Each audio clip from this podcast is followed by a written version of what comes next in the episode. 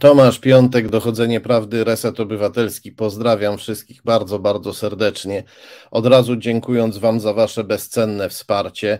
Mieliśmy w naszej historii różne chwile, czasami trudne, Ostatni tydzień też był dla mnie trudny, ale bardzo gorąco czułem wasze, wasze wsparcie. Bardzo gorąco Wam dziękuję za to, że jesteście i dziękuję tym również, którzy wspierają nas także finansowo, bo bez tego nie moglibyśmy nadawać. Dziękuję wszystkim, którzy nas wspierają, wpłacając na konto Fundacji Arbitror wpłacając e, na zbiórkę na portalu zrzutka.pl i przede wszystkim dziękuję tym, którzy wspierają nas stałymi wpłatami w serwisie Patronite. To bezcenne. Gorąco dziękuję Wam wszystkim. Dziękuję Joannie z Brukseli, która jest naszą dzisiejszą producentką wykonawczą, czyli sponsorką obywatelską.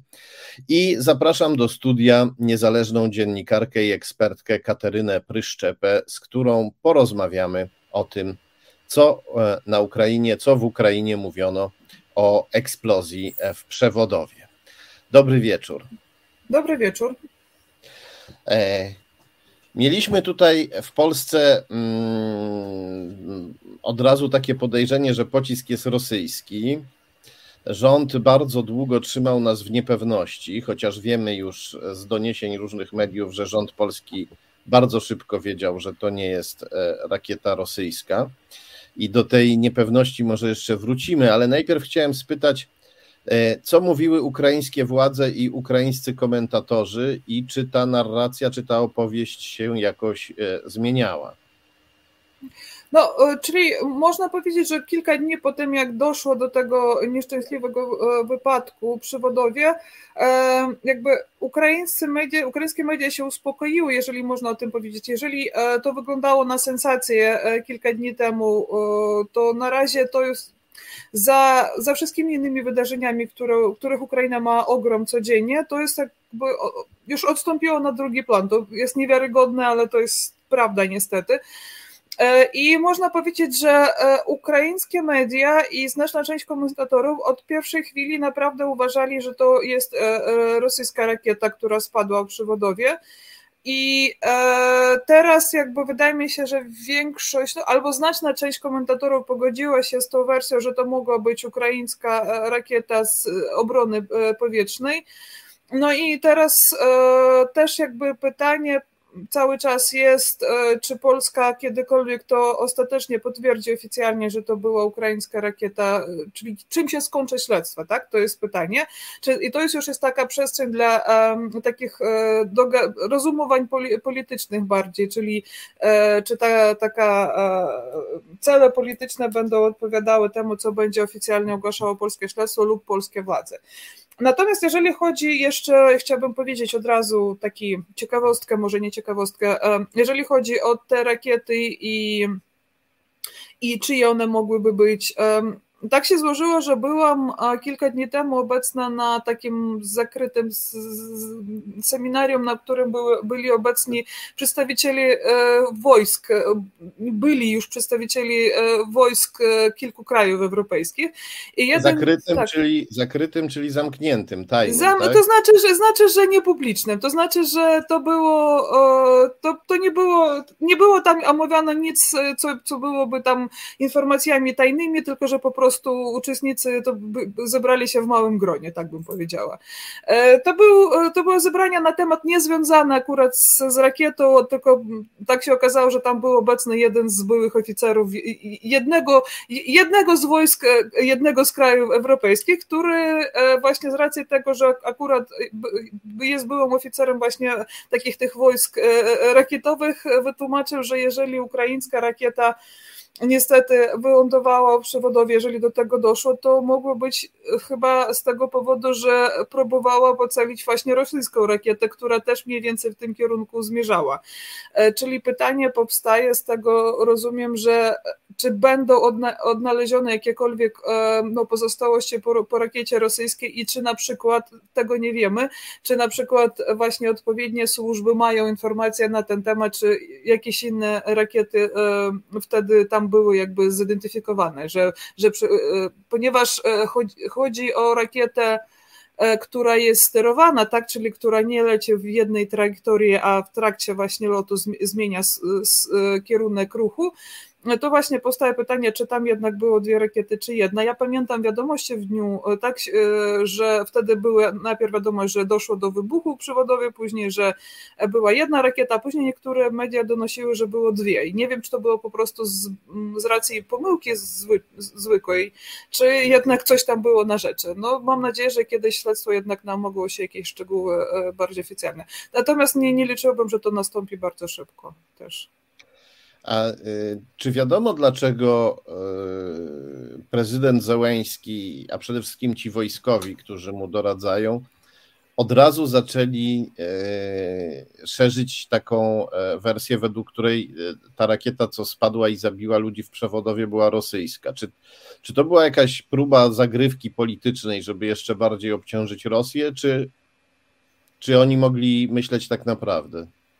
E, wydaje mi się, że rosyjskie rakiety tam akurat e, celowały w te, w te okolice. Także wiemy, że jest elektrownia tuż blisko przy granicy i ta elektrownia, rozumiem, e, była jakby rozpatrywana jako jeden z takich punktów, przez które Ukraina ewentualnie mogłaby zostać zasielona prądem z, już z zachodu. Tak, Ukraina zasadniczo przez długie lata była eksporterem e, energii elektrycznej, ale teraz potrzebuje, potrzebowałoby czasem, z tego co rozumiem, importu. I ja czytam teraz wiadomości w takiej prasie branżowej, że niektóre już właśnie operatory rynku, e, operatorzy rynku energii elektrycznej przeprowadzają odpowiednie testy co do zdolności importu energii elektrycznej. Więc e, najprawdopodobniej ukraińscy e, żołnierze ukraińskie, odpowiedni, odpowiednie jakby e, rodzaje e, wojska miały informacje na ten temat, że te tereny były ostrzeliwane rosyjskimi rakietami. I sam fakt tego, że ukraińska rakieta została wystrzelona w, tych okoli- w tej okolicy, no to znaczy, że po coś, po coś to się zdarzyło tak? To było w jakimś celu. E, także najprawdopodobniej jakby w, w czystej, jakby w wierze takiej, e, że doszło do wybuchu właśnie do uderzenia rosyjskiej rakiety, e, to było ogłoszone. Natomiast teraz jest jakby pytanie, e, czy e, Ukrain, przedstawiciele ukraińskiej strony będą dopuszczone do śledztwa, do tych czynności na miejscu zdarzenia. Z tego co rozumiem, do tego teraz jednak nie doszło, mimo różnych takich oświadczeń e, przedstawicieli władz politycznych. A, a, a, jak, a, jak, a, jak, a jak, jakie mogą być tego przyczyny, że Polacy nie chcą dopuścić Ukraińców do śledztwa? Tu mogę tylko do, mogą być tylko domniemania. Z tego co rozumiem, jeżeli na przykład nawet do śledztwa nie zostali dopuszczeni przedstawiciele strony amerykańskiej, to rozumiem cały jakby plan polega na tym, żeby całość, całość tych wszystkich e, czynności przeprowadzić tylko siłami polskich odpowiednich służb i resortów e, i później przedstawić tylko raporty. No, rozumiem, że tak. Tu się pojawia ciekawe pytanie, czy śledztwo ma dotyczyć tylko lotu rakiety i przyczyn, dla których spadła i oczywiście jej pochodzenia, czy śledztwo miałoby też dotyczyć na przykład e, dość dziwnych reakcji władz polskich, więc być może to jest powód, dla którego władze polskie nie chcą mieć żadnych cudzoziemców przy tym, przy tym, przy tym śledztwie. Ale zanim do tego przejdziemy, to chciałem spytać jeszcze o taką wersję, która się pojawiła gdzieś tak w okolicach środy po południu chyba, w Polsce, może w Ukrainie wcześniej. Wersja była taka, e, była taka wersja, według której e, ukraińską rakietę wystrzelił w stronę Polski e, rosyjski prowokator, który się zakradł do sił zbrojnych Ukrainy i służył w obronie przeciwlotniczej to brzmi jakoś zbyt. Czyli teorie spiskowe czasem e, mają nawet uzasadnienie, ale ta jest jakoś zbyt, zbyt fantastyczna. E, chodzi o to, że e, wojska te rakietowe ukraińskie od początku wojny są jakby są jednym z najbardziej sprawnych jakby podrozdziałów wojsk ukraińskich. To są wczoraj właśnie słuchałam kolejne kolejny tak, tak, taką rozmowę, e, pro, którą prowadzi, nie wiem czy Państwo kojarzą, e, Fundacja Powernej Żywym Comeback Alive, jedna z największych fundacji, która wspiera wojsko, prowadzi regularne takie dyskusje w internecie i właśnie słuchałam to, że e, usłyszałam po raz kolejny, że wojska rakietowe są najbardziej sprawni i e, jakby jedną z z podstaw i czynników tego, że Ukraina obecnie wygrywa wojnę, więc raczej raczej e, już po dziewięciu miesiącach wojny raczej by nie, nie było tam jakiegoś prowokatora, bo zostałby wykryty wcześniej najprawdopodobniej. Natomiast e, no, trzeba przyznać, że niestety czasem takie e, nieszczęśliwe wypadki mogą się zdarzać i tu ja jako laik, tak, jako osoba, która nie posiada eksperckiej wiedzy co do tego, w jaki sposób poruszają się rakiety, no z, z, wielką, z wielką ciekawością wysłuchałam tego oficera jednego z krajów unijnych, który e, jakby dzieli się swoją wiedzą na, na temat i jestem bardzo ciekawa, czy jednak będą odnalezione jakieś e, pozostałości po drugiej rakiecie, albo jeżeli nie, czy to było odnotowane na w jakichkolwiek systemach śledzenia tak, e, przestrzeni powietrznej i czy i kiedy o tym się dowiemy. No, musiało być z tego co wiem, bo polski e, radar, który się tam znajduje 40 kilometrów od tego miejsca, od miejsca eksplozji, to jest radar także natowski, to jest radar bardzo dobry, który cały czas obserwuje przestrzeń powietrzną nad Ukrainą. Jeśli była jakaś rakieta rosyjska i ona naruszyła naszą przestrzeń powietrzną, no to może, może to tłumaczyłoby przestrach i powściągliwość naszych władz, które, które nie chcą mieć żadnej wojny e, z Rosją, chociaż e, tam opowiadają czasem, jak to oni z tą Rosją walczą, ale tak naprawdę żadnej wojny z nią nie chcą mieć nie chcą być w sytuacji, w której musieliby tak naprawdę w jakiś sposób się tej Rosji postawić, w jakiś sposób się tej Rosji w sposób zdecydowany sprzeciwić. Ale są inne możliwości, które tutaj mogą tłumaczyć dziwną, inne okoliczności mogą tłumaczyć, inne względy mogą tłumaczyć dziwną postawę polskich władz. I ja poproszę e, naszego dzielnego realizatora Marcina, żeby pokazał nam skan numer jeden, który przygotowałem na dzisiaj. To jest e, nagłówek artykułu opublikowanego przez Onet. Czytamy tutaj, że polskie radary wojskowe pierwsze namierzyły rakietę, która spadła w przewodowie, i że wojsko od razu wiedziało, że w przewodowie spadła ukraińska rakieta przeciwlotnicza. Wiedziało to już we wtorek. I poproszę o drugi skan. To jest z gazety wyborczej. E, już e, e, polski rząd już o 19 wiedział, że po polskiej stronie spadła rakieta ukraińska. No wiedział to od wojskowych. I poproszę o trzeci skan, to kolejny fragment artykułu Gazety Wyborczej. E, tutaj czytamy, że e, Duda rozmawiał, prezydent Duda rozmawiał z prezydentem Zełęńskim, a ten go zapewniał, że pocisk był rosyjski i że ma e, na to dowody. No i teraz poproszę o zdjęcie może tego skanu, żebyśmy się znowu dobrze widzieli. I popro... O tak, teraz się widzimy dobrze. I w tej sytuacji, bo jeśli dobrze pamiętam, prezydent Zełęński ogłosił, że rosyjska rakieta uderzyła w Polskę dopiero o godzinie 22.25, jeśli się nie mylę. Czyli polski rząd już o 19 wie, że to jest rakieta ukraińska. Polski rząd rozmawia z prezydentem Zełęńskim, polski prezydent rozmawia z prezydentem Zełęńskim. Prezydent Zełęński mówi mu, mówi naszemu prezydentowi Dudzie, e, słuchaj, to była e, rosyjska rakieta, oni was zaatakowali. I w tej sytuacji prezydent Duda, mając tę całą wiedzę, o której e, czytamy, powinien był prezydentowi e, Zełenskiemu powiedzieć e, Wołodymyrze, nie mów tak, nie mów takich rzeczy, nie ogłaszaj tego, bo my już wiemy, że to jest ukraińska rakieta, no i będziemy musieli żeby uspokoić naszych obywateli, to ogłosić. Gdyby prezydent Duda tak powiedział Zełęńskiemu, to Zełęński na pewno nie yy, o, 10, o 10.25, o 22.25 nie ogłosiłby, że rosyjska rakieta uderzyła w Polskę. Tymczasem Zełęński to ogłosił, narażając się na częściową kompromitację i dostarczając rosyjskiej propagandzie argumentów, bo Rosjanie twierdzą, że skoro Zełęński skłamał, czy też pomylił się w tym przypadku, no to jest w ogóle kłamcą i wszystkie ukraińskie doniesienia o rosyjskich zbrodniach wojennych są kłamstwem. Łatwo to było przewidzieć, że taki będzie skutek. Szczególnie Duda i polski rząd powinni byli to przewidzieć, że taki będzie skutek, skoro wiedzieli, że rakieta jest ukraińska. Gdyby zachowali się lojalnie, gdyby naprawdę wsparli, wspierali prezydenta Zełęńskiego, to by go powstrzymali przed e, taką deklaracją. A najwyraźniej tego nie zrobili, skoro Zełęński, jakby to powiedzieć, wpadł w pułapkę. Oni zobaczyli, że, że Zełęński stoi na skraju pułapki i pozwolili mu w tę pułapkę, e, pułapkę wpaść.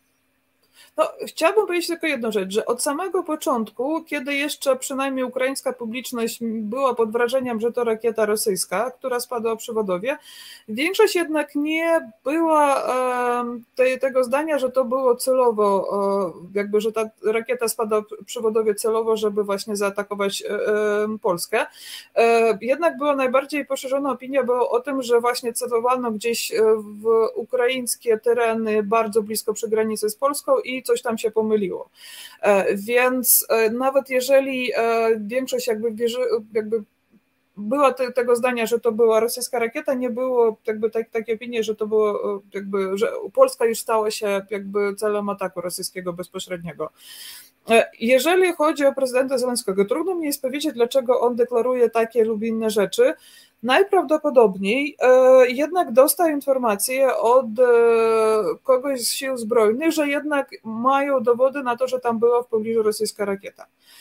I e, też jakby znowuż takie odnoszę się do tego, co usłyszałam od byłego oficera, mm, że niekoniecznie jest tak, że ta rakieta przekroczyła polską granicę, tak, że dotarła do polskiej przestrzeni powietrznej rosyjskiej. Wystarczyło tylko tego, żeby ta rakieta w pewnym momencie zmierzała w tym kierunku. Ponieważ to rakieta jest sterowana, która w trakcie lotu zmienia kierunek lotu, może być tak, że ona w pewnym momencie leciała w kierunku Polski i w ostatniej chwili gdzieś e, zmieniła kurs lotu, tak? Bardzo, bardzo ważną, bardzo ciekawą rzecz powiedziałaś, bo mówiliśmy tutaj o teorii prowokacji i teorii, że był w obronie ukraińskiej przeciwlotniczej rosyjski prowokator.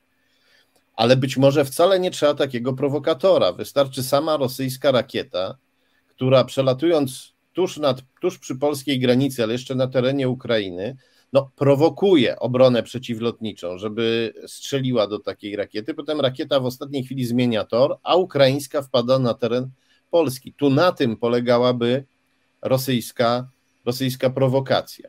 Co do prezydenta Zełęńskiego, to ja jakby mam do niego bardzo umiarkowane pretensje, bo po pierwsze on po, musi wierzyć swoim wojskowym, w każdym razie powinien wierzyć swojemu sztabowi. Po drugie, on jest pod ogromną e, presją i jasne jest, że będzie walczył na arenie międzynarodowej e, przeciwko Rosji na wszystkie możliwe sposoby, które mogą jakoś odciążyć Ukrainę. Ja mam tutaj e, znacznie większą pretensję do naszych władz, które mogły go ostrzec, mogły mu powiedzieć, Wołodymyrze, wiemy, że to była rakieta ukraińska, będziemy musieli to ogłosić. E, a najwyraźniej tego, tego, tego, tego nie zrobiły. E, I ja tutaj poproszę jeszcze o dwa skany naszego, poproszę naszego realizatora Marcina, żeby pokazał nam jeszcze skan numer 4 najpierw, który przygotowałem na dzisiaj. To jest e, fragment artykułu jednego z prawicowych portali. I tutaj widzimy bardzo ostrą reakcję Andrzeja Dudy na publikację Onetu i Wyborczej, na informację o tym, że władze Polski wiedziały już, już e, wczesnym wieczorem czy późnym popołudniem po eksplozji już wiedziały, że to była rakieta ukraińska. E, prezydent Duda powiedział, że e, media kłamią, to jest konfabulacja. Potem dodał, kłamią tak, że nawet prokuratury nie można zawiadomić. Czyli jasne było, że nie będzie tych kłamców ścigał. Poproszę o kolejny skan to będzie dalszy to będzie nagłówek tego artykułu, tak? Prezydent mocno o rewelacjach Gazety Wyborczej i Onetu kłamią czysta konfabulacja. Dziękuję bardzo. Możemy, możemy zdjąć skan. I e, może dla zagranicznych obserwatorów to nie jest takie oczywiste, ale prezydent Andrzej Duda zazwyczaj rzadko reaguje na publikacje opozycyjnych mediów na swój temat, no zresztą musiałby reagować nieustannie, ponieważ on jest bardzo mocno i nie bez przyczyny krytykowany. A w tym przypadku uznał, że musi zareagować, że musi zaprzeczyć temu, e, że władze polskie wiedziały już e, we wtorek o 19, że to była rakieta ukraińska. Dlaczego? Moim e, zdaniem, no tutaj najprawdopodobniejsza hipoteza jest taka, że on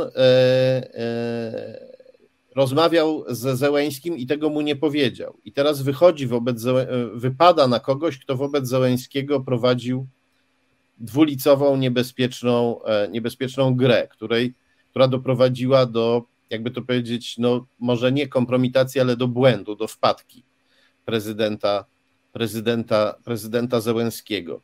Ja e, chciałbym, że ja, ja rozumiem jakby sytuację, w której są Ukraińcy, uk, znaczy nie rozumiem, oczywiście nie jestem w stanie sobie jej wyobrazić tak naprawdę, ale domyślam się, że dla Ukraińców jest bardzo e, ważna świadomość, że że Polska popiera Ukrainę i jej, jej wysiłek wojenny. Ale przestrzegam przed myleniem polskiego społeczeństwa i polskiego, i polskiego rządu. Polski, e, polski rząd e, przez ostatnie lata prowadził politykę antyukraińską, uprawiał propagandę antyukraińską. E, ścigał, nękał lub e, atakował na różne sposoby działaczy ukraińskich i tych spo, i, i, i, i działaczy ukraińskich z Polski, i działaczy ukraińskich z Ukrainy. Tutaj jakby jest tego przykładów bardzo, bardzo, bardzo wiele.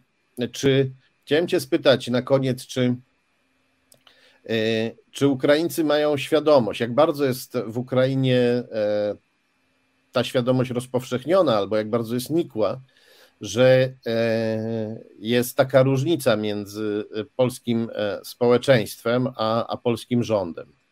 No, e, muszę powiedzieć, że w odróżnieniu od o, Polski jednak mniej Ukraińców na co dzień się interesuje polską polityką. E, więc teraz opinia o Polsce w Ukrainie jest bardzo dobra i bardzo wysoka i e, wydaje mi się, że E, mimo um, tych poprzednich e, problemów, czyli wydaje mi się, że, kwestie, że do kwestii historycznej prędzej czy później wszyscy powrócimy po prostu z racji tego, czym, czym one są, ale to będzie za, być może za kilka lat i to będzie w sposób naturalny. Nie, nie sądzę, żeby to dało się do, zapomnieć, w Polsce chyba też e, do tego nie są gotowi. Natomiast obecnie opinia o Polsce jest bardzo dobra i bardzo, czyli chyba Polacy są najbardziej uwielbianym narodem na świecie, bo bodajże e, wśród Ukraińców i wydaje mi się, że tej wersji będą się trzymali Ukraińcy jak najdłużej się da. Natomiast jeżeli jeszcze mogłabym się odnieść do oświadczeń polskich władz politycznych, um, jednak nie zapominajmy, że były jeszcze oświadczenia z Waszyngtonu, tak, że były oświadczenia ze strony, od strony amerykańskiej o tym, że to mogła być rakieta rosyjska. I no, nie warto zapominać, że jednak Polska, jak z jednej strony kraj członek, członkowski NATO, ale z drugiej strony jako kraj właśnie, który zależy który, który bardzo w znacznym stopniu polega na tym, na opinii e, władz amerykańskich i na ich chęci lub niechęci podejmować bardziej lub nie radykalne działania, zawsze będzie się chciał dostosować do tego, co myślą w Waszyngtonie.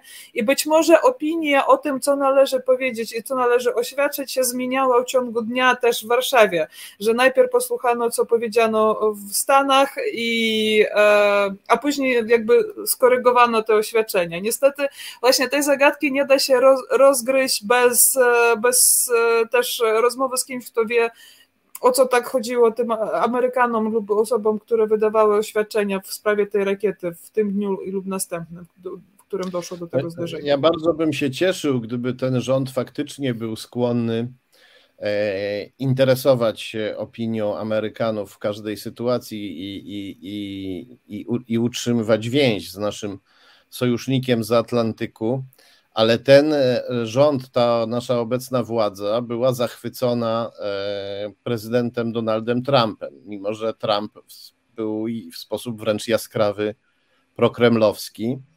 A e, kiedy władzę przejął Joe Biden, to rządząca partia, przedstawiciele partii rządzącej i, i, i obecnej władzy okazywali Bidenowi pogardę, no, graniczącą czasami z nienawiścią. To się zmieniło dopiero w chwili najazdu na Ukrainę, bo wtedy wyborcy PiS się bardzo przestraszyli. I propaganda antyamerykańska, którą byli karmieni, mm, nagle zniknęła w ich głowach. Nagle stwierdzili, że jednak parasol ochronny Ameryki to jest to. Tak. Teraz to się może znów e, zmieniać. To się może znów zmienić, bo e, Ukraińcy bohatersko odrzucili armię Putina daleko na wschód i ona już nie, nie zagraża Polsce bezpośrednio, przynajmniej w wyobraźni e, elektoratu PiS. A w, Białoruś cały czas jest blisko. Tak. A z drugiej strony wyborcy PiS e, coraz bardziej zapominają o tej wojnie, a coraz bardziej zaczynają wyrażać dyskomfort i narzekać na obecność ukraińskich uchodźców w Polsce. E, świadczą o tym badania, które ostatnio przeprowadzono, więc nastroje wyborców mogą się zmienić i PiS może wrócić niestety do swojej antyukraińskiej polityki no i trzeba pamiętać też, że PiS, żeby zachować władzę, potrzebuje ogromnych pieniędzy. Tych pieniędzy nie dostanie od Amerykanów. Może je dostać tylko od największego wroga Ameryki, jakim są Chiny, które są gotowe pożyczyć e, setki miliardów dolarów tej władzy, ale stawiają różne ostre warunki, wśród których jest także e, rozluźnienie więzi polsko-amerykańskich. No są też takie bardziej konkretne warunki, chcą porty, chcą różne wielkie przedsiębiorstwa w Polsce przejąć. E, no i to jakby dlatego z tych, ze względu na to wszystko przestrzegam przed takim myśleniem, że Polska zawsze z Ukrainą i zawsze z, z Ameryką. Mam nadzieję, że polskie społeczeństwo zawsze z Ukrainą będzie, ale ten rząd, jak widzieliśmy już w poprzednich latach, dawał dowody swojej e, antyukraińskości, a po upadku prezydenta Trumpa również e, nagle znienawidził na jakiś czas Amerykę.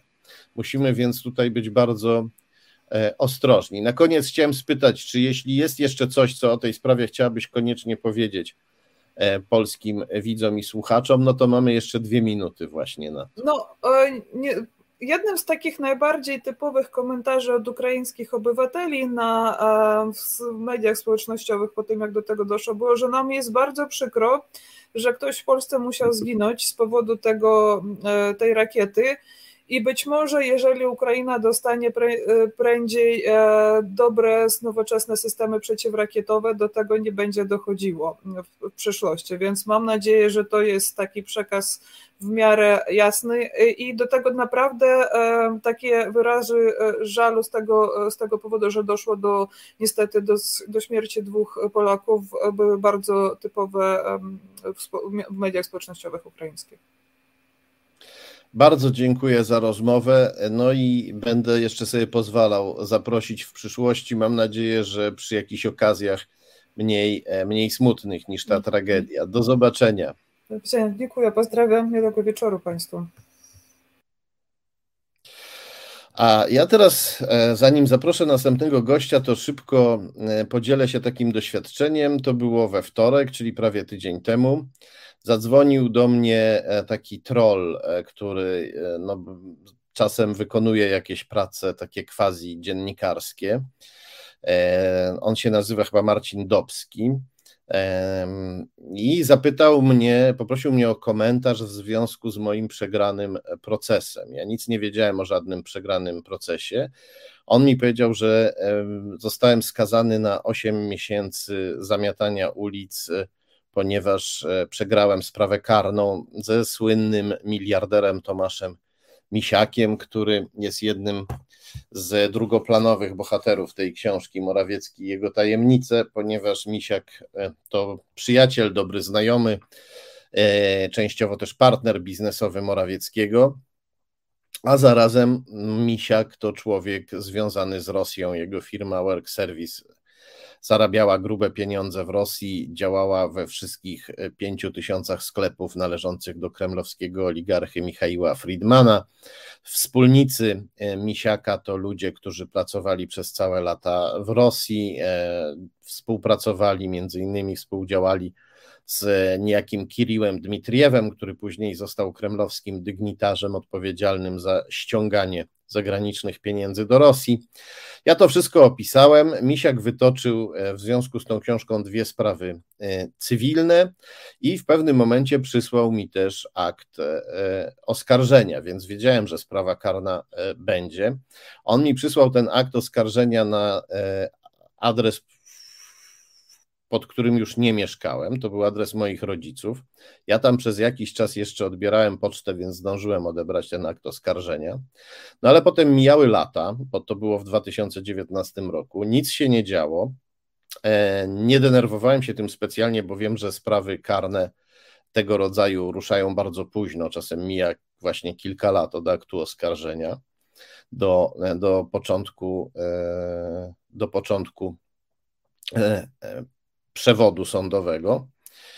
I nic się nie działo, no a ja już e, po, e, po tym, jak mijał ten czas, coraz rzadziej odbierałem pocztę z mojego starego miejsca zamieszkania. Tam mieszkają moi e, rodzice.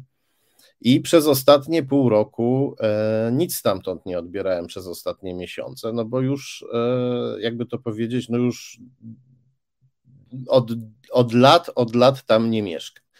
No ale okazało się, że sąd wysyłał tam powiadomienia o rozprawach. E, sąd wysyłał tam powiadomienia o rozprawach, o których ja nie miałem e, pojęcia, e, o których Misiak mnie nie informował w ogóle, że sprawa się toczy, że są rozprawy.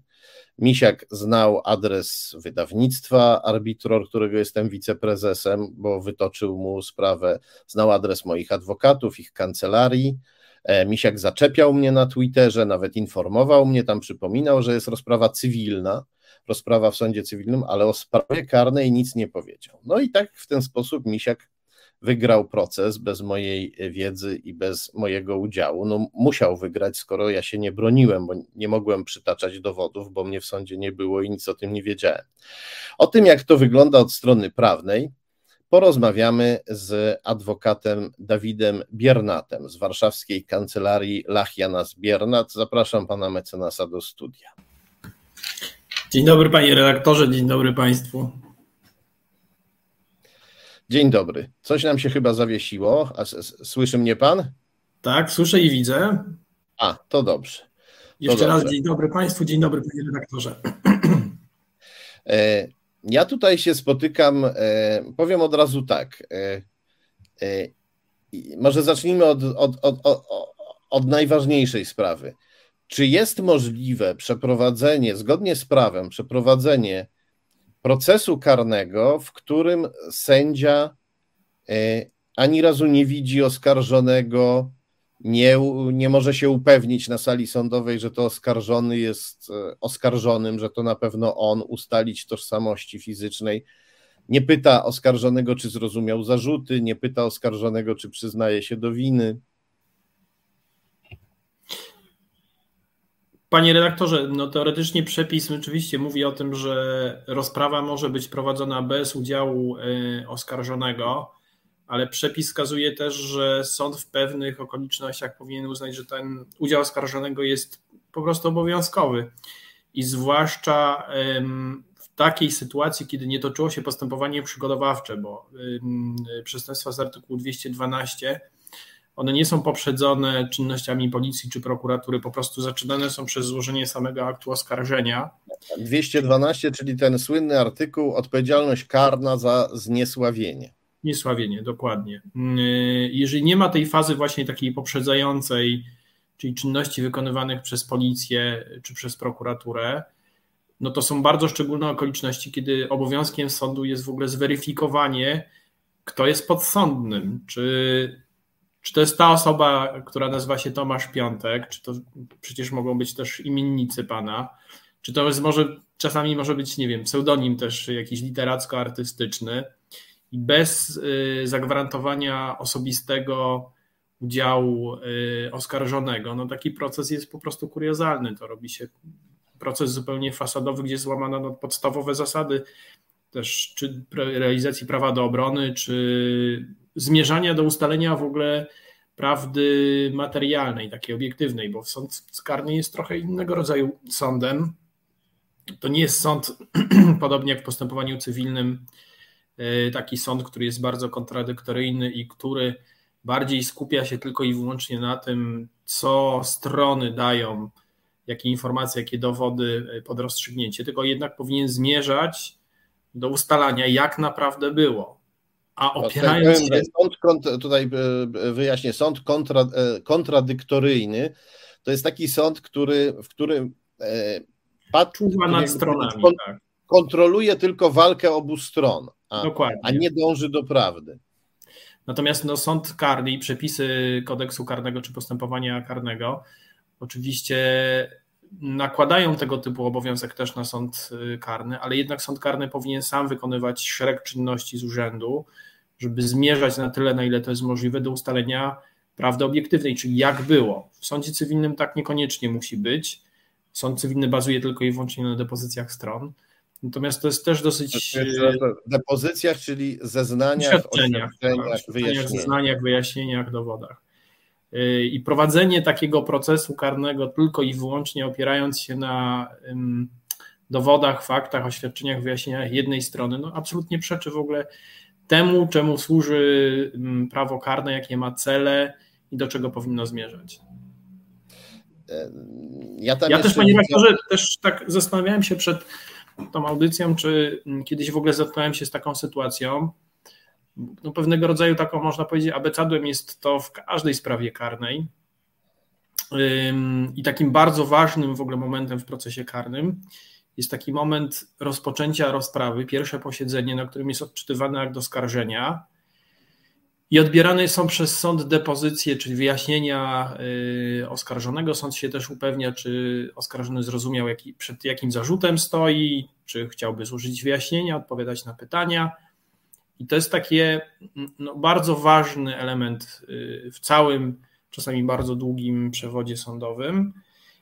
I o ile powiedzmy na, w dalszych czynnościach sąd rzeczywiście może sobie uznać, że udział oskarżonego jest jego powiedzmy prawem, a nie obowiązkiem, jeżeli oskarżony się nie stawia, no to wybiera powiedzmy jakąś tutaj taką bierną drogę. Natomiast w tym momencie sąd, tak, sąd karny ma szereg możliwości zapewnienia sobie kontaktu z oskarżonym. Yy, natomiast właśnie ten pierwszy Pierwsze posiedzenie, kiedy jest odczytywany akt oskarżenia, są odbierane wyjaśnienia. Zawsze udział tego oskarżonego jest zapewniony w bardzo różny sposób, przez ustalanie adresu, przez y, wywiad na przykład policji, gdzie rzeczywiście dawana osoba przebywa, nawet sądy sięgają do przymusowego zapewnienia stawiennictwa przez na przykład y, zatrzymanie kogoś i doprowadzenie przed terminem y, rozprawy. Także zdarzyło się to w sprawach, w których występowałem w sprawach prywatno-skargowych, e, no, gdzie tutaj jak gdyby waga w aspekcie innych przestępstw nie jest aż tak e, jak gdyby istotna z punktu widzenia wymiaru sprawiedliwości. E, przyjrzałem się temu przepisowi, który mówi o, o tym, że można prowadzić przewód sądowy, proces bez oskarżonego, i to jest tam jest, o, jeśli dobrze zrozumiałem, to tam jest dokładnie napisane, po co wprowadzono taką zasadę. Ano po to, żeby zaradzić e, w sytuacji, w której oskarżony na przykład nieustannie próbuje unikać, przewlekać proces sądowy, dostarczając ciągle zwolnienia lekarskie, e, robiąc, e, próbuje się wymigiwać od udziału w procesie i próbuje proces w ten sposób spowalniać. No ale e, ja jako podsądny to e, no, może sam, sam pan może zaświadczyć, no bo e, współpracujemy od pewnego czasu, że ja się staram na każdej rozprawie sądowej być i jeśli nie jestem chory, to jestem. I przeważnie jak, jest, jak jestem chory, to proszę o przełożenie rozprawy, żebym tak. mógł na tej rozprawie być. Przychodzę Pan, panie rektorze, jest szczególnie zainteresowany braniem udziału w y, procesach. No z tego właśnie też powodu, że te tematy, które Pan porusza, no one są trudne, czasami kontrowersyjne, ale znajduje Pan doskonałe wyjaśnienie, dlaczego te tematy są poruszane. Jakie ma Pan portfolio dowodowe, to są czasami bardzo też trudne sprawy. I tutaj Pana aktywność jest bardzo duża, niesłychanie bym powiedział, e, duża w aspekcie w ogóle obowiązków prawnych czy procesowych, czy stawiania się na rozprawach. Dziękuję bardzo. No i e, sąd mógłby się, sąd w tym przypadku mógł się sam o tym przekonać, bo mógł łatwo zaczerpnąć wiedzy na ten temat, to tak, bo w tym samym e, warszawskim sądzie, sądzie dla, rejonowym dla Warszawy Śródmieścia, brałem udział w innej sprawie karnej i przychodziłem na każdą rozprawę i uczestniczę też w e, rozprawach które, cywilnych, w procesach, które wytoczył mi ten sam Misiak, który tutaj jest oskarżycielem. Więc e, na pewno Misiak wiedział, że ja na rozprawy chodzę. Sąd też mógł łatwo to sprawdzić. I stąd absurdalne jest przypuszczenie, że spośród wielu procesów, które mam i w których przychodzę na każdą rozprawę, to nagle wybrałem sobie jeden proces karny z misiakiem, żeby go e, bojkotować. No to jest, e, to jest absolutnie, to jest absolutnie e, absurdalne i, mm, i, i, i dla mnie jest bardzo dziwne, że sąd tutaj tak się, tak się, tak się, tak się, tak się zachował. Znaczy, ja myślę też, że to jest w ogóle, bo tego typu sprawa dotycząca czy książki Morawieckiej, jego tajemnice, czy pana Misiaka, ona w ogóle z punktu widzenia, myślę, że w ogóle też sędziego, takiego człowieka, który z natury powinien być ciekawy i e, cechować się doświadczeniem życiowym, ona jest po prostu ciekawa. Ona jest inna od standardowych spraw, które trafiają do sądu karnego, kradzieży, włamań, e, czy innych jakichś takich ordynarnych, bym powiedział, występków. I też to jest takie trochę zaskakujące, że sędzia, który prowadził tą sprawę, który powinien się też kierować, że tak powiem, ciekawością i pewnego rodzaju mądrością życiową, no, nie, nie, szukał takiego kontaktu z panem, czy nie próbował zapewnić pana stawiennictwa, szczególnie tym pierwszym terminie rozprawy, no po to, żeby pana zobaczyć, zadać pytania, posłuchać wyjaśnień, żeby sobie wyrobić zdanie na podstawie y, relacji. Obydwu stron, nie tylko tej strony, która oskarża, ale też tej strony, która oskarżonym jest. To też wydaje mi się dosyć no, takim kuriozalnym zachowaniem. E, tutaj e, nasza komentatorka Bożena Breczko pyta, czy w sądzie nie ma osoby odpowiedzialnej za ustalenie miejsca pobytu oskarżonego, jakiś asystent czy sekretarz? to sąd dba, czyli sędzia dba, on musi wydawać i e, kontrolować zarządzenia, które są realizowane później przez asystentów, czy czasami przez policję, na przykład, jeżeli sąd e, orzeknie o na przykład przymusowym doprowadzeniu, to jest tylko i wyłącznie w gestii po prostu sądu, który orzeka. I też, proszę Państwa, to też jest taka sytuacja, że z doręczeniami w ogóle były bardzo duże problemy. Y, była duża reforma też w prawie cywilnym dotycząca sposobu w ogóle zawiadamiania o pierwszych terminach y, rozpraw o doręczeniu pozwu, dlatego że były bardzo często sytuacje właśnie związane z awizacją korespondencji sądowej pod nieprawidłowym adresem, przekonaniem sądu o tym, że nastąpiło prawidłowe doręczenie.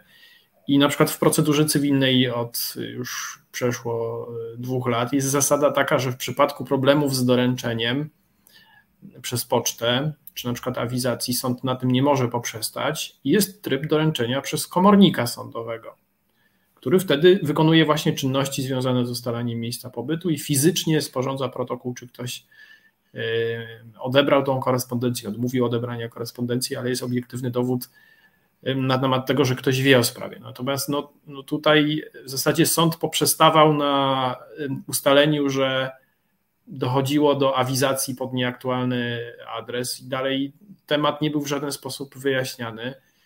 Co jak wcześniej Państwu też i panu, panu redaktorowi też powiedziałem, jest kuriozalne z punktu widzenia właśnie zapewnienia udziału oskarżonemu w tym pierwszym momencie procesu, kiedy mamy do czynienia z odczytaniem aktu oskarżenia i odebraniem wyjaśnień przez oskarżonego. Znakomita dziennikarka prawna Ewa Siedlecka napisała dzisiaj na portalu Okopres, że e, wydano wyrok bez procesu, bo proces faktycznie się nie odbył. Powiedziała, że to jest żaden proces, kiedy gada tylko oskarżyciel, a oskarżony nie może nic powiedzieć.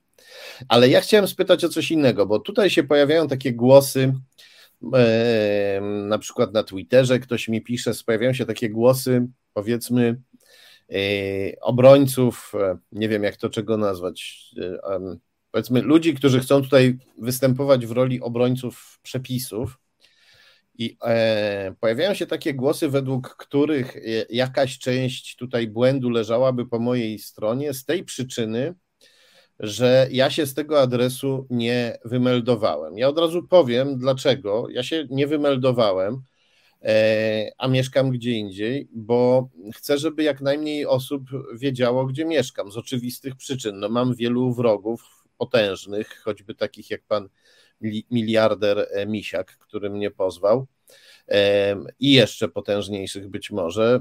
I nie chcę, żeby oni wiedzieli, gdzie, e, gdzie ja mieszkam. No a adres zameldowania muszę podawać w, e, za każdym razem, kiedy podpisuję jakąś umowę w urzędzie i tak dalej. I on jakby trafia do bardzo licznej grupy, grupy ludzi. E, no, ale pojawiają się głosy, że skoro ja byłem pod tym adresem zameldowany, to sąd miał prawo E, domniemywać, że ja tam mieszkam i wysyłać mi tam te wszystkie awiza, o których ja nie miałem zielonego, zielonego pojęcia. Czy to jest prawda?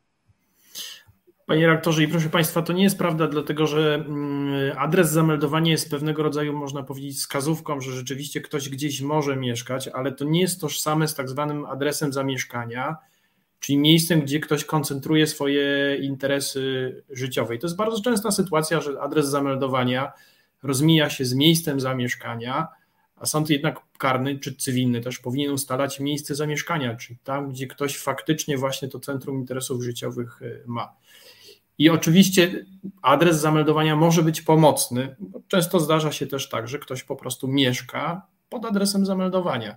Natomiast nie ma takiej możliwości, żeby tylko i wyłącznie poprzestawać, zwłaszcza w sytuacji właśnie problemów z odbiorem korespondencji, z awizacją, na tej kategorii administracyjnej, czyli na adresie zameldowana i w ten sposób tłumaczyć, że ktoś jak gdyby został powiadomiony w sposób prawidłowy, bo absolutnie tak nie jest. Gdyby rzeczywiście tak było, no to większość procesów y, czy karnych, czy cywilnych toczyłaby się po prostu bez wiedzy i bez udziału y, podsądnych, co w ogóle wypaczałoby w ogóle całą ideę tego, co się dzieje w sądzie i czemu sąd służy i no, celów, jakie są stawiane po prostu na wymiaru sprawiedliwości. No właśnie, bardzo często, gdy dostajemy jakąś, jakiś formularz do wypełnienia, to tam proszą nas o podanie adresu zameldowania i adresu zamieszkania albo adresu do korespondencji. Wiele instytucji, także państwowych, widzi tę rzeczywistość polegającą na tym, że miliony ludzi nie mieszkają w miejscu zameldowania. No ale w tym przypadku sąd zdecydował inaczej. To e, na koniec poproszę jeszcze tylko o kilka słów o, na temat dróg prawnych, jakie mamy w tej sytuacji, no bo tutaj trzeba dodać, odmówiono mi prawa nie tylko do obrony, ale też do apelacji, bo dowiedziałem się o wyroku, kiedy on już był prawomocny i nie można było apelacji zgłosić. No tak, bo to, ta informacja rzeczywiście ona gdzieś tam była przekazywana przez yy, osoby już po terminie, który jest, służy do tego, żeby złożyć wniosek o uzasadnienie wyroku. Więc no w takiej Wniosek sytuacji, niezbędny do napisania apelacji. Tak, dlatego że w, no, w, naszej procedurze sytuacja wygląda tak, że żeby zaskarżyć wyrok, najpierw trzeba złożyć wniosek o uzasadnienie. Yy, w uzasadnieniu sąd oczywiście podaje wszystkie motywy rozstrzygnięcia i powody, dlaczego orzekł w taki inny sposób. I stworzenie przez sąd uzasadnienia do wyroku jest w ogóle początkiem czy daniem możliwości złożenia apelacji. I tutaj mamy w tym przypadku dwie drogi. Y, można złożyć, co też nastąpiło, wniosek po prostu o przywrócenie terminu do złożenia wniosku o uzasadnienie wyroku wraz z takim wnioskiem o uzasadnienie wyroku, ale można też, bo jest też specjalny przepis właśnie dla takiej sytuacji, w której ktoś nie był prawidłowo zawiadamiany przez tok procesu o toczącym się procesie, procesie złożyć wniosek y, o wznowienie postępowania. No Czyli tak, w pierwszym przypadku w pierwszym przypadku bijemy się o prawo do apelacji, a w drugim przypadku bijemy się o to, żeby zacząć od początku. Prawo do merytorycznego procesu, no bo ten proces formalnie został przeprowadzony, ale jego merytoryczna jakość jest de facto żadna, dlatego że bazował tylko i wyłącznie na ustaleniach czy na wyjaśnieniach, depozycjach tylko i wyłącznie jednej osoby. Żeby przeciwdziałać takiej sytuacji, zwłaszcza właśnie jeżeli ktoś nie, ktoś nie jest prawidłowo powiadamiany, jest osobny też tryb służący do wznowienia postępowania, skutkujący uchyleniem w ogóle, czy zniesieniem całego postępowania, które musi się w takiej sytuacji po prostu toczyć y, od początku. No bo też zarzuty w apelacji de facto sprowadzają się do tego, że nie było merytorycznego procesu i sąd też bazował na bardzo wybiórczym materiale dowodowym a oskarżony nie miał po prostu zapewnionego prawa do y, obrony, nie, nie mogło być one realizowane. Więc to też są bardzo formalne mm, powody, tak samo jak przy wznowieniu. Argumentacja, czy przy wznowieniu y, postępowania, czy przy mm, złożeniu wniosku o przywrócenie terminu, jest de facto bardzo podobna. Natomiast to są dwa różne tryby prawne. I e, w obu tych dróg skorzystamy. Dziękuję bardzo za, za rozmowę. Dziękuję bardzo, panie rektorze, dziękuję państwu. A my za chwilę porozmawiamy o czymś e, e, niemal tak samo niezwykłym lub równie niezwykłym, jak to, o czym mówiliśmy przed chwilą. Odnosząc się jeszcze do, e, e do rozmowy z mecenasem Dawidem Biernatem, e, powiem Wam coś, czego Wam właściwie nie muszę mówić, bo Wy to już wiecie, ale warto, żebyśmy my wszyscy mówili to innym, tym, którzy się łudzą, że coś podobnego może ich nie spotkać. E, to, co spotkało mnie, taki proces bez mojej wiedzy, bez mojego udziału, bez prawa do obrony, bez prawa do apelacji, no niedługo może spotkać każdego. Jeżeli sytuacja w naszym kraju będzie nadal się rozwijać tak, jak się rozwija, jeśli Polska nadal będzie się przesuwać na wschód. Będę Wam bardzo wdzięczny, jeśli będziecie e, o tym przypominać innym i możecie tutaj wykorzystywać do woli mój przypadek i tę rozmowę z mecenasem Dawidem Biernatem, który tutaj nam bardzo ładnie e, wytłumaczył, jak to od strony prawnej i technicznej wygląda. E, a my, tak jak zapowiedziałem, za chwilę, mm, już właściwie już teraz porozmawiamy o czymś też bardzo niezwykłym, o tym, że E, Polski Instytut Sztuki Filmowej, zależny od wicepremiera Piotra Glińskiego, przyznał pół miliona złotych e, organizacji, ludziom, którzy przez lata promowali w Polsce filmy pochodzące z putinowskiej Rosji, organizowali festiwal E, pod tytułem Sputnik nad Polską, gdzie pokazywano rosyjskie, rosyjskie filmy. Prezeska e, e, Fundacji Wspieram, bo tak się nazywa ta organizacja, dostała medal Puszkina, przyznany przez rosyjskiego dyktatora Władimira Putina. No i teraz, kiedy Rosja najechała Ukrainę, to państwo, państwo, panowie i panie z Fundacji Wspieram, którzy wspierali kino putinowskiej Rosji w Polsce, czasem artystyczne, ale często też propagandowe. E, ci e, państwo się przemalowali na żółto i niebiesko i e, postanowili w Polsce zorganizować festiwal filmów polsko-ukraińskich My z wami, wy z nami.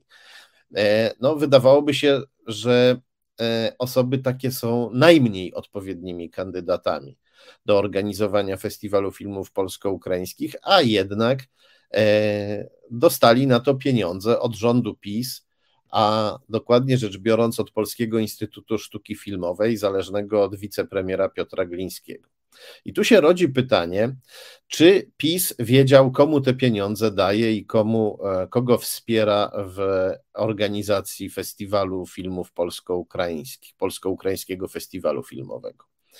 I o tym porozmawiamy teraz z, ze scenarzystą i aktywistą Dominikiem Gąsiorowskim, którego zapraszam do studia. Dzień dobry, bardzo mi miło. Dzień dobry, dziękuję za przyjęcie zaproszenia. Od razu dodam, że Dominik Gąsiorowski e, walczy z rosyjskimi wpływami na serio, bo walczy z wielką firmą handlową Leroy Merlin, która się z Rosji nie wycofała po e, najeździe Rosji na Ukrainę. E, I zapewne dlatego, jak rozumiem, jest pan, panie Dominiku, no, czuły na kwestie rosyjskich wpływów w Polsce, szczególnie też w kulturze, ze względu na pańską działalność scenariuszowo-filmową. E, dlatego chciałem poprosić, żeby Pan dokładnie nam opisał tę sytuację. Sytuację polegającą na tym, że ludzie odpowiedzialni za propagandę kultury putinowskiej Rosji nagle dostają pieniądze od naszego rządu na e, organizowanie festiwalu, polsko-ukraińskiego festiwalu filmowego. I tu wiele osób odczuwa zwykle taką pokusę, żeby się pośmiać z głupich pisowców. Ha, ha, sami nie wiedzą, komu dają pieniądze. Ale czy nie wiedzą? To jest pytanie do pana, panie Dominiku. Tak, ja się bardzo, bardzo się cieszę, że pan e, jakby zachował puentę dla mnie, bo pan ją zna. Zanim do tego przejdę, ja dwa słowa na temat e, tego, o czym była mowa wcześniej. Chciałem powiedzieć, że jako scenarzysta bardzo często wykorzystuję taki motyw, że bohater zostaje skazany na prace społeczne i zazwyczaj to jest wstęp do ostatecznego zwycięstwa nie tylko moralnego, ale każdego, w każdym sensie tego bohatera. Więc jakby Dziękuję. Tego, tego życzę i muszę też powiedzieć, że y, już nie żartując, że to była pierwsza wiadomość, jaką dzisiaj przeczytałem. Jest to też pierwszy przypadek, że słyszę o tym, że to nie oskarżony unika sądu, tylko sąd unika oskarżonego. Więc to coś się niebywałego tutaj wydarzyło rzeczywiście. I teraz przechodząc do, do, do historii z y, fundacją, no jest to niebywałe. Ja spróbuję to opowiedzieć chronologicznie, dlatego że no, dostali prorosyjska fundacja, mówię to z pełną odpowiedzialnością, tutaj dorzucę informację, finansowana przez Fundację Ruski Mir przez lata. Festiwal Sputnik był finansowany przez Fundację Ruski Mir.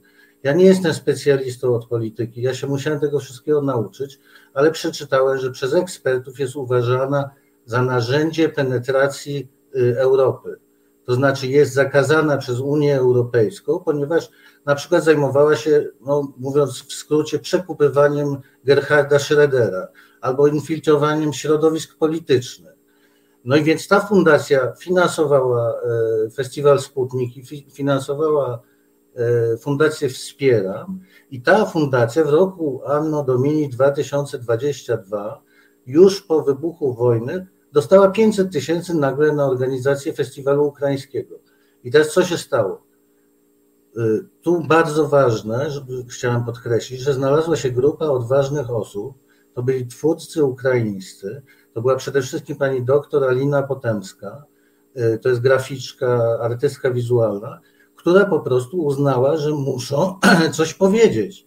To nie jest normalne, żeby y, ukraiński festiwal organizowała prorosyjska fundacja. Powiem jeszcze ciekawy szczegół, że człowiek, który się zajmował dzwonieniem do niektórych osób, jest rdzennym Rosjaninem. Ja byłem, widziałem jego stronę na Facebooku. Y, nazywa się Jewgeni Stupiński. Ten pan już zlikwidował swoją stronę na Facebooku, bo, no bo jakby wszyscy się dowiedzieli. Y, no i po prostu jest to czysto absurdalna sytuacja. Tylko, że to jest tylko wstęp. E, nie wiem, być może e, ważne jest też, żeby jakby pełny obraz mieć, bo tutaj na razie jakby w gazetach była mowa o tych 500 tysiącach, prawda? No to ja dopełnię obrazu.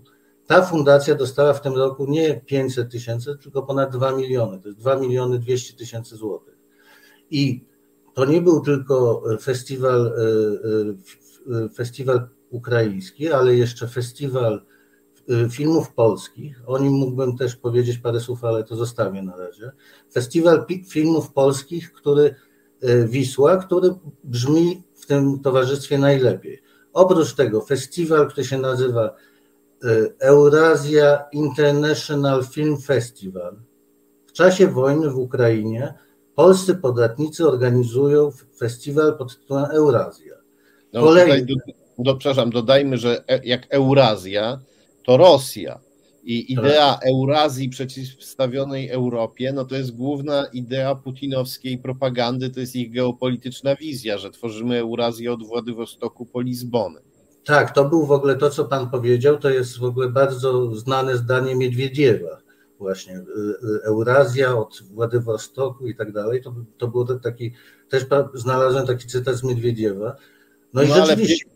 Pierwszy to powiedział Dugin, tak. czyli no najsłynniejszy ideolog tak. Kremla. Tak, więc te tropy są po prostu aż tak niesamowicie oczywiste, że aż się człowiek dziwi. Kolejny festiwal, przepraszam, że tego tyle jest, ale to jest prawda. Kolejny festiwal nazywa się Kino ze Wschodu. I mówiąc krótko, yy, yy, właśnie w roku 2022, po wybuchu wojny, te pieniądze, te dwa miliony musiały pójść na tą fundację.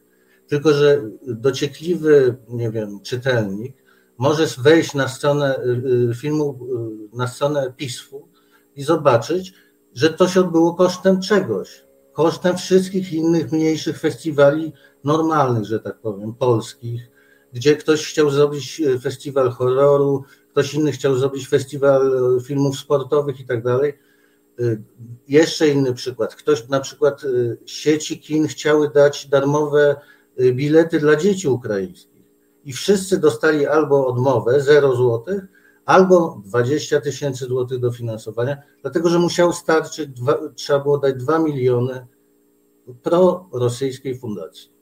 Ja tutaj czytam jeszcze, że ona była wspierana przez e, Gazprom, który wspierał też e, Fundację Ruski i Mir, która przekazywała Fundacji Wspieram Pieniądze, ale festiwal Sputnik nad Polską organizowany przez Fundację Wspieram był również bezpośrednio dofinansowywany przez Gazprom. No i postaci najważniejsze w tej fundacji to Magdalena Skulska, a wcześniej Piotr Skulski, który zarządzał tą fundacją, zanim przekazał ją w ręce pani Skulskiej. I Piotr Skulski organizował też słynne występy chóru Armii Czerwonej w Polsce, chóru Armii Rosyjskiej właściwie w tej chwili, chóru Aleksandrowa. Te same, które zostały, były w Polsce bardzo mocno oprotestowane. E, raz zerwano po prostu, wdarli się aktywiści na, na scenę, żeby przerwać występy tych e, soldatów tańcujących. Tak, to jest, e, znaczy ta, e, to, co Pan powiedział o tym, że, że, on, że Piotr Skulski został zastąpiony przez Panią Skulską, dla mnie nie jest takie do końca oczywiste, dlatego że oni zasiadają w różnych fundacjach do, do, do dzisiaj. E, to po prostu jest to jakiś rodzaj gubienia tropów. No, pani Skulska na przykład w zeszłym roku zlikwidowała spółkę, która była odpowiedzialna za fundację wspieram i powołano jakąś inną spółkę, w związku z czym na przykład jak się sprawdza dofinansowanie pani Skulskiej imiennie, no to w tym roku nie, nie ma dotacji właściwie, no ale jednak dwa miliony poszło. Więc jakby ta Pani Skulska osobiście mi odpowiedziała, jak zaczęliśmy korespondować właściwie, osobiście mi odpowiedziała taką rzewną historię o tym, że ona się rozstała z panem Skulskim, nie ma z nim nic, wspólnego, to są prywatne sprawy, no ale jakoś jej to nie przeszkadza zasiadać w tej samej fundacji. I teraz jeśli chodzi o pana Piotra Skulskiego, no jest to rzecz po prostu naprawdę ważna, że to był jeden z organizatorów festiwalu Sputnik, a jednocześnie jest to człowiek, który się rwał do polityki on zasiadał w partii, która się nazywała Polska, znaczy Partia Patriotyczna, skrajnie nacjonalistyczna organizacja złożona z jakichś elementów ludzi, którzy tam z samoobrony się tam po, pozostali. I w tej samej partii był na liście Bogdan Poręba. To jest nazwisko dla starszych ludzi legendarne, dlatego że on y, był jednym z współzałożycieli Stowarzyszenia Grunwald, które to stowarzyszenie po prostu było najbardziej nacjonalistyczną organizacją, znaczy rasistowską, faszystowską.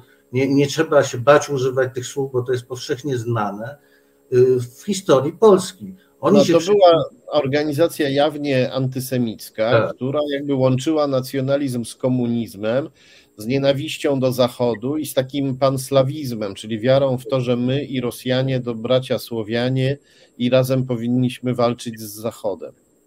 Tak, tak, tak, tak, tak. No co, wszystko razem się jakoś do wspólnego mianownika e, jakby sprowadza, dlatego że i Dugin, i Putin, i właśnie e, Moczar, i przepraszam, właśnie Poręba, i jak się okazuje, pan Skulski wierzą w tę ideę. Dlaczego wierzą? Dlaczego Polacy mogą chcieć jakby być podporządkowani jakiejś wielkiej idei e, putinowskiej budowy Imperium Słowiańskiego? No to jest jakby inna sprawa. Y, no każdy sobie chyba może domyślić się, jakby, y, y, jakie mają motywacje.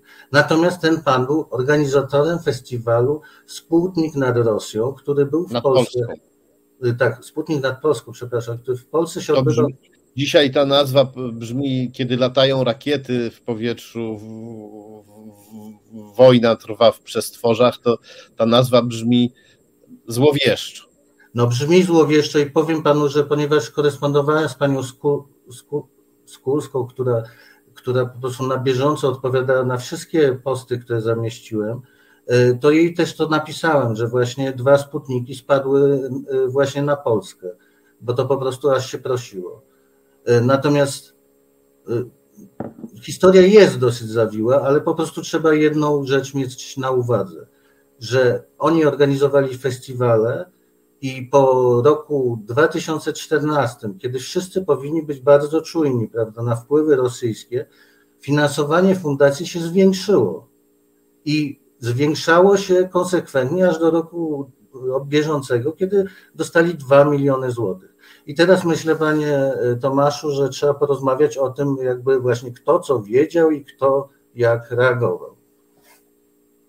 E, no, oczywiście chętnie mogę o tym opowiedzieć, bo sprawa niestety dotyczy też mojego środowiska i z tego powodu jest dla mnie ważna, ponieważ z przyczyn jakby oczywistych powinien się wypowiedzieć PiS. Jeżeli założymy, że PiS nie wiedział, co się dzieje, prawda, no to miał... PISF, czyli Polski Instytut Sztuki Filmowej, nie mylić z PiS, tak. chociaż w tej chwili to PiS kontroluje PISF. Tak, tak, tak, tak, tak, tak, tak, tak. To jest ciekawe tu połączenie tych dwóch nazw. Niemniej, odpowiem jak zareagował PiS. PiS odesłał y, Ukraińcom, twórcom ukraińskim odpowiedź.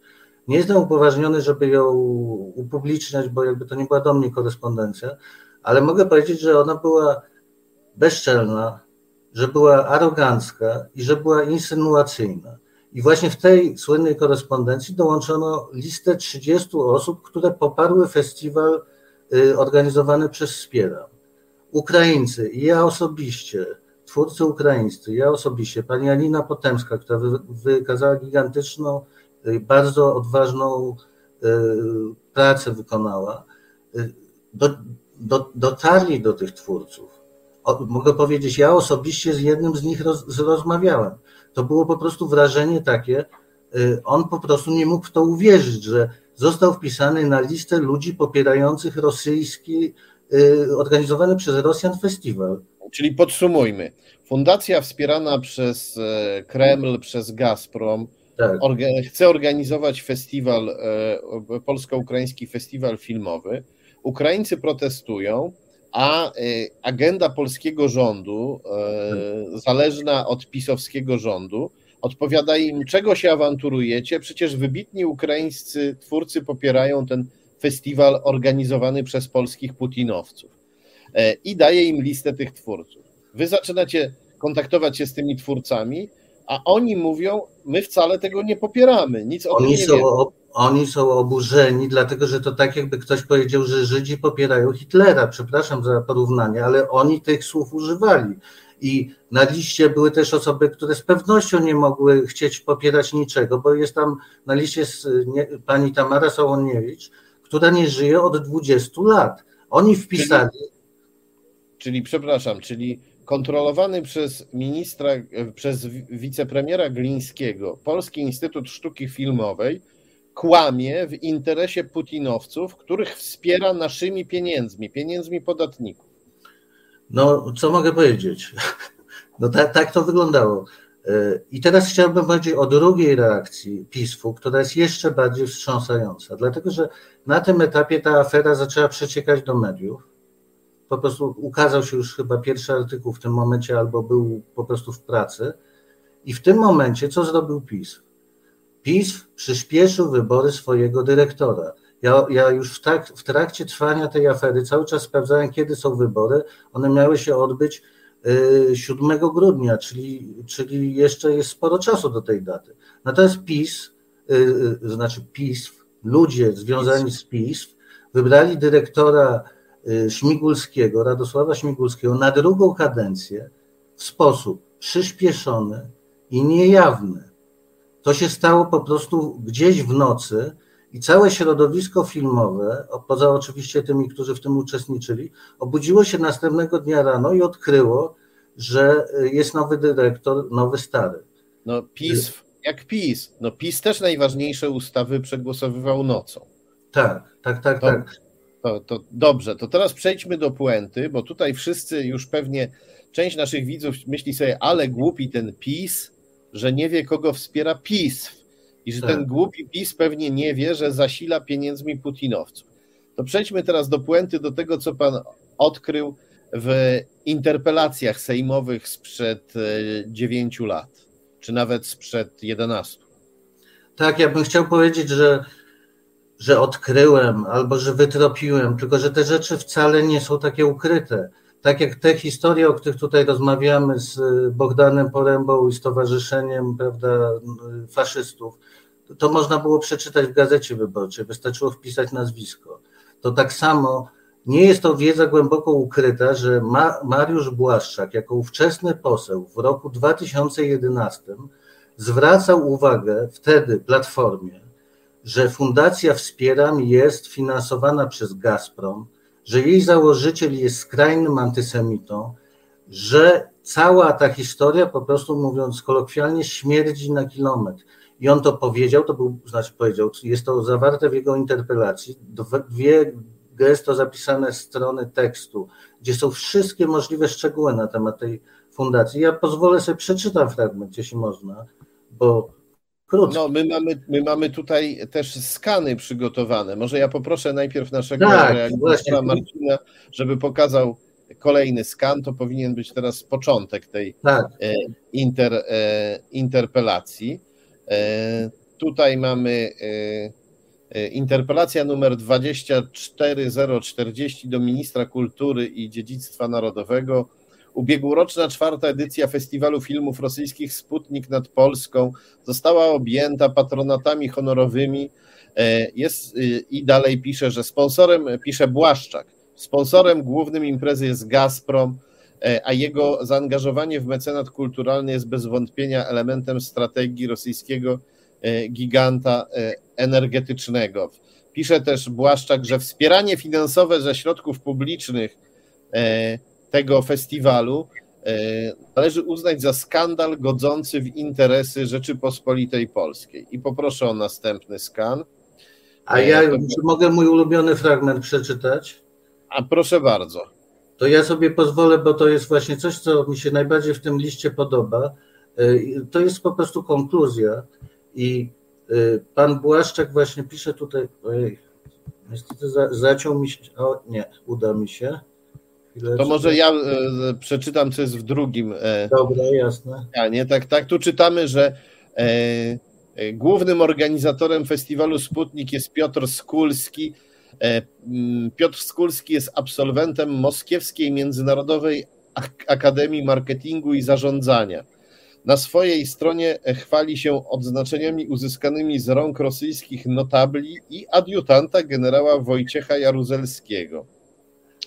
E, czytamy tutaj, żeby o działalności Piotra Skulskiego w partii patriotycznej, tworzonej między innymi przez wspomnianego już komunistycznego faszystę Bogdana, Bogdana Porębę. No i mamy też ostatni e, skan, e, ostatni fragment, to jest właśnie końcówka tej interpelacji Mariusza Błaszczaka, E, Błaszczak pyta e, ministra kultury Bogdana Zdrojewskiego z Platformy, dlaczego dochodzi do tak kompromitujących wpadek, jak objęcie honorowym patronatem przez ministra kultury festiwalu o tak wątpliwej reputacji. Patronat nad festiwalem organizowanym przez osoby eksponujące swój agresywny antysemityzm budzi wątpliwości co do trybu kwalifikacji wydarzeń do objęcia patronatem Ministerstwa Kultury. Jakie kroki zamierza pan minister poczynić i tak dalej, i tak dalej. Podpisane Mariusz Błaszczak, 2 e, sierpnia 2011 roku. To już możemy zdjąć ten skan. Dziękuję. Tak, no i można tylko powiedzieć, że to pytanie pozostaje otwarte. Y, w pewnym sensie zadał to pytanie pan Mariusz Błaszczak, y, wysłał to pytanie w przyszłość, bo wtedy był posłem, teraz jest ministrem obrony narodowej i siedzi w jednej ławie rządowej z ministrem Glińskim, który, jest, y, który nadzoruje PiS. Czyli mógłby go zapytać, panie ministrze, co należy zrobić, żeby uniknąć takich wpadek w przyszłości? A on mu odpowie, no może nie powinniśmy finansować przez 10 lat y, festiwalu filmów rosyjskich. No, ta sprawa niestety jest tak absurdalna, że ciężko się nie śmiać z niej, tylko że w tle giną ludzie w Ukrainie. Tak. Tak, w tle giną ludzie, a Polska jest zatruwana e, kremlowską ideologią po cichu przy pomocy e, partii rządzącej, przy pomocy PiS i PISW, które to, które to finansują. I przykład Błaszczaka pokazuje, że PiS bardzo chętnie walczył z rosyjskimi wpływami, kiedy mu to służyło do uderzania w platformę. Ale jeśli chodzi o samych Rosjan, to oni najwyraźniej, jeśli ci Rosjanie nie mają nic wspólnego z Platformą Obywatelską, to putinowska Rosja i jej wpływy PiSowi w ogóle nie przeszkadzają. Wręcz przeciwnie, można dać im e, ponad 2 miliony złotych. Tak, no ja chciałbym powiedzieć tak, e, też wyjaśnić, że nie jestem zawodowym tropicielem rosyjskich wpływów. Ta sprawa dotyczy, tak jak mówiłem, mojego środowiska. Ja w dodatku nawet nie jestem członkiem y, żadnego stowarzyszenia filmowego, bo po prostu nigdy się tym nie zajmowałem. Ale tutaj to jest bardzo ważne, żeby tą cezurę uchwycić, że y, oczywiście znajdą się osoby nawet teraz, które będą mówiły, że festiwal filmów rosyjskich to nic złego, bo tam były fajne filmy i było wiele fajnych filmów ale były też filmy, które przemycały różne propagandowe idee. Na przykład taką prostą ideę w zeszłym roku, że Krym jest rosyjski. Oglądajmy piękno rosyjskiego Krymu. Więc to nigdy nie były niewinne festiwale, natomiast po prostu teraz bardzo ważna jest ta cezura, o której powiedziałem, że nastąpiła jednak okupacja Krymu, prawda, w 2014 i wtedy należało jakoś się do sprawy odnieść i być może zastanowić, jaki my mamy stosunek do, do Rosji, nawet jeżeli wcześniej y, nikt o tym nie myślał. I ostatnią rzecz, co chciałem powiedzieć y, w tej sprawie takiej środowiskowej, to, że y, tak jak mówiłem, chyba 14 odbył się wybór dyrektora Śmigulskiego na drugą kadencję. Zrobiły to konkretne osoby. 10 osób zagłosowało za, jedna przeciw. Nie będę czytał teraz listy nazwisk, ale te osoby milczą. Ta afera jest już w mediach, prawda? Wszyscy mówią o tym, nie wszyscy, ale wiele osób mówi o tym, że jest prorosyjska fundacja Wspiera, która dostała 2 miliony złotych, a ci ludzie wybrali człowieka, który te 2 miliony dał i nie wycofuje się z tej decyzji. Więc oni muszą zabrać głos. I ten człowiek będzie decydował o tym, jakie filmy będą robione i oglądane w Polsce bardzo, no, współdecydował. Bardzo, bardzo dziękuję za, za tę rozmowę i za wszystko, co Pan robi. No i będę w przyszłości się odzywał, żeby dowiedzieć się, jak ta sprawa i inne interesujące sprawy, którymi Pan się zajmuje, się toczy. Bardzo dziękuję za rozmowę. Bardzo dziękuję. A my w tej chwili przejdziemy do mm, pewnej innej fundacji, która od dłuższego już czasu, może nie bardzo długiego, no ale też jednak nie tak, trochę to już trwa, mm, jakby to powiedzieć, bombarduje wizualnie mieszkańców polskich miast swoim przekazem wyrażonym w postaci billboardów. Będzie trochę skanów do pokazania, więc jeśli pozwolicie, założę okulary. Jak już wiecie, przez te wszystkie lata e, pracy dorobiłem się nie tylko wyroku skazującego, na zamiatanie ulic, ale także dorobiłem się okularów. E, może od razu na początek poproszę o, e, o skan, skan e, numer 12, tak. No wszyscy chyba kojarzymy te billboardy, bo one były dosłownie wszędzie. Może w mniejszych miejscowościach było ich mniej, mamy tutaj e, dwie dziewczynki obejmujące się, śliczne, i e, hasło, gdzie są te dzieci. Do tego jest z boku takie, takie małe wyliczenie pokazujące, że w latach 50. małżeństwo przeciętne miało po pięcioro dzieci, w 80. troje, dzisiaj półtora. No i w związku z tym mamy czuć się winni no bo taki jest, taka jest wymowa tego billboardu. Mamy czuć się winni, że się nie rozmnażamy. E, no, billboard był szeroko komentowany. Jasne jest, że wzbudził emocje, no nie tylko pozytywne, mimo że te dziewczynki są bardzo sympatyczne na zdjęciu, no bo dziewczynki są sympatyczne, ale tekst jest mniej sympatyczny, jest agresywny i jakby to powiedzieć, obwinia swoich odbiorców. No i tych billboardów było, było więcej. Poproszę o skan numer 13. Ten też billboard chyba widzieliśmy czytamy tutaj, e, widzimy tutaj e, ludzki płód wewnątrz serca, chociaż płód, jak wiemy, nie dojrzewa w sercu, e, tylko w, w, w brzuchu matki, w macicy. No ale tu taka piękna, można powiedzieć, trochę piękna, a trochę jednak taka bardzo anatomiczna metafora. Ten płód jest do góry nogami i czytamy: Jestem zależny, ufam Tobie. Również pod tym billboardem podpisało się coś, co się określiło jako Fundacja Kornice, e, bo to o niej będziemy dzisiaj mówić. No i przy okazji tej kampanii z płodami, poproszę o kolejny skan.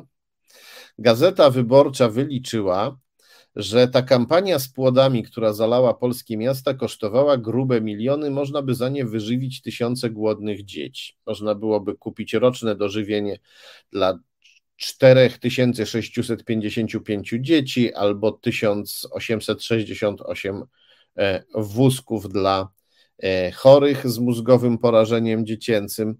Więc jak widać, mamy tu do czynienia z kimś, kto bardzo kocha e, dzieci, ale na billboardach.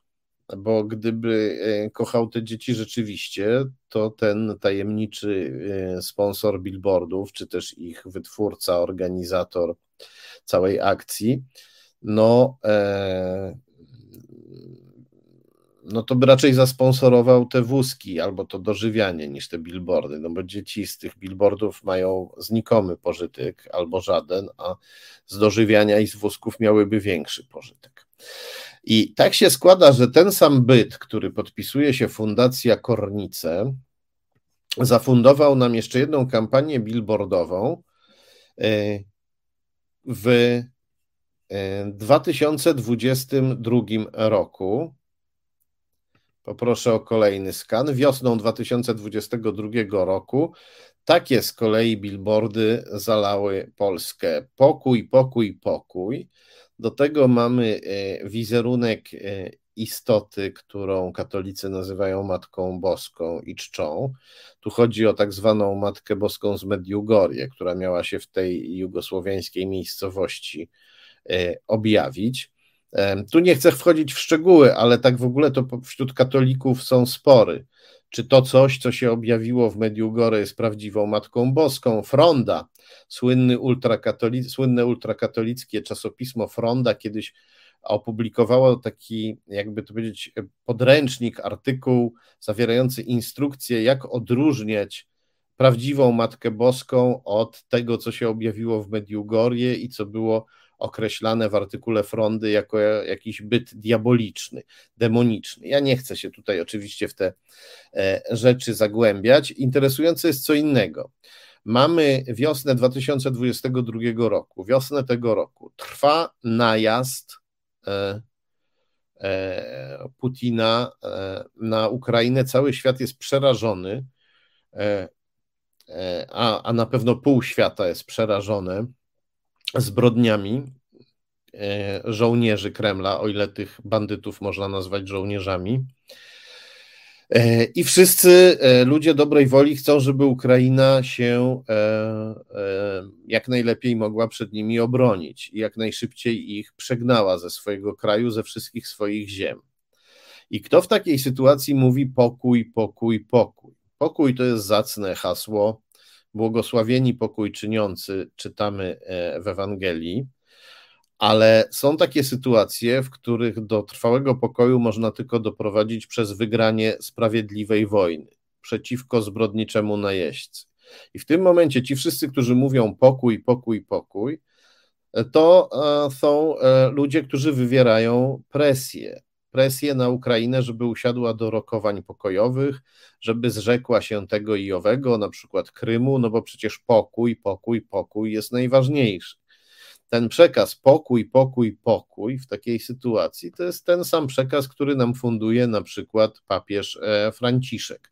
Franciszek, e, którego symetryzm e, pomiędzy Rosją a Ukrainą no jest siłą rzeczy jawnie prorosyjski, bo jak się zrównuje najeźdźcę, zbrodniarza z jego ofiarą, jak się klepie jednego i drugiego po imieniu i mówi się, a teraz podajcie sobie ręce i, i, i, i, i, i ustalcie jakiś kompromis, no to w ten sposób się wspiera najeźdźcę, wspiera się zbrodniarza bo zbrodniarza nie należy klepać po ramieniu i mówić, mówimy, że ty też bardzo chcesz pokoju, porozmawiaj z nami, tylko zbrodniarza się e, po prostu przegania i robi się wszystko, żeby, e, żeby go ukarać w interesie jego ofiar i wszystkich innych, którzy mogliby zostać przez niego napadnięci. Dlatego zainteresowałem się, czym jest ta fundacja Kornice. To coś, co się podpisuje Fundacja Kornice, które nam zafundo, to coś, co zafundowało nam te wszystkie billboardy. Poproszę o kolejny skan. E, to jest e, artykuł z katolickiego czasopisu. Nie, to jest artykuł z. E, o, to jest to, co widzimy tutaj. To jest, to jest artykuł, jeśli dobrze pamiętam, to jest artykuł z portalu Okopres, tak? Nie, już nie pamiętam z, z czego to jest. Tak, to jest chyba Okopres. I tutaj czytamy w tym artykule, że Człowiekiem, który nam zafundował te wszystkie billboardy, jest Mateusz Kłosek, przebudzony duchowo miliarder, miliarder billboarder, chciałoby się powiedzieć. Księża porównują go do świętego Pawła, to jest miliarder, który zalał Polskę religijnymi billboardami, uzależnienie zastąpił wiarą, tutaj czytamy, no może nie będę się tutaj w to wgłębiał, e, w temat uzależnienia pana Kłoska, czytamy, że żyje dobrze z władzą, jeszcze lepiej żyje z Kościołem, sprzedaje okna i religijną odnowę, sprzyja antyaborcyjnej kampanii Zjednoczonej Prawicy. O jakie okna chodzi? Poproszę o kolejny skan. Ten już jest na pewno z Okopres, e, z portalu Okopres. Czytamy tutaj, że kaplica w Kornicach, przypominamy, fundacja się, mm, billboardy były podpisywane Fundacja Kornice. Kaplica w Kornicach na Górnym Śląsku to część imperium Eko Okien, największego w Europie producenta stolarki okiennej. E, na czele Eko Okien stoi Mateusz Kłosek, jeden z najbogatszych ludzi w Polsce, ma prawie 3 e, miliardy 800 milionów złotych. Prezes fundacji Nasze Dzieci z Kornic. A więc Fundacja Kornice to byłaby Fundacja Nasze Dzieci. Tak naprawdę nazywałaby się Nasze Dzieci, ale jednak woli się podpisywać Kornice. No i czytamy jeszcze w tym artykule, że z dokumentów rozmów ze współpracownikami Kłoska wynika, że za religijną krucjatą przedsiębiorcy stoi plątanina biznesowo-politycznych powiązań. Postanowiłem to sprawdzić w Krajowym Rejestrze Sądowym. Poproszę o kolejny skan to skan z serwisu rejestr IO, opartego dokładnie na Krajowym Rejestrze Sądowym. Czytamy tutaj, że Mateusz Kłosek e, jest prezesem Fundacji Nasze Dzieci i jest też prezesem zarządu i właścicielem spółki Eko Okna. No więc wszystko się zgadza. Okopres napisało prawdę. Poproszę o kolejny skan, żebyśmy mogli sobie wreszcie pana Kłoska zobaczyć. Tak jest, to on E, na tle, loga, na tle logotypu swojej firmy pan Mateusz e, Kłosek tutaj tak dumnie nam przedstawia nazwę Eko Okna. I e, poproszę o kolejny skan, bo tak się składa, że na portalu Forum Branżowe znalazłem informację, której nie mogłem znaleźć nigdzie indziej, bo tak się zastanawiałem, skąd Eko Okna sprowadzały przez lata surowce do produkcji, do produkcji okien. Surowce, które pomogły stać się tej firmie, firmie religijno-billboardowego pana Kłoska, pomogły stać się potęgą. No i nie znajdowałem tych informacji, nie znajdowałem, aż w końcu przeczytałem na portalu Forum Branżowe, że firma po rosyjskiej agresji na Ukrainę zrewidowała swoją listę dostawców surowców i zrezygnowała ze współpracy z przedsiębiorcami z Rosji i Białorusi. Importowała od nich m.in. drewno i stal. Aha, czyli przez lata oni importowali, e, przez lata oni importowali te, te drewno i stal e, z Białorusi, a chwalili się tym, że przestali importować dopiero wtedy, jak, jak przestali. Znaczy, pochwalili się, poinformowali o tym, że importowali drewno z Rosji i Białorusi dopiero wtedy, jak przestali. No dobrze, tyle, że. E, tyle, że e, no nie zaczęła się wczoraj ta agresja rosyjska na Ukrainę. Ona się zaczęła już e, w 2014 roku. Agresja Rosji przeciwko Ukrainie.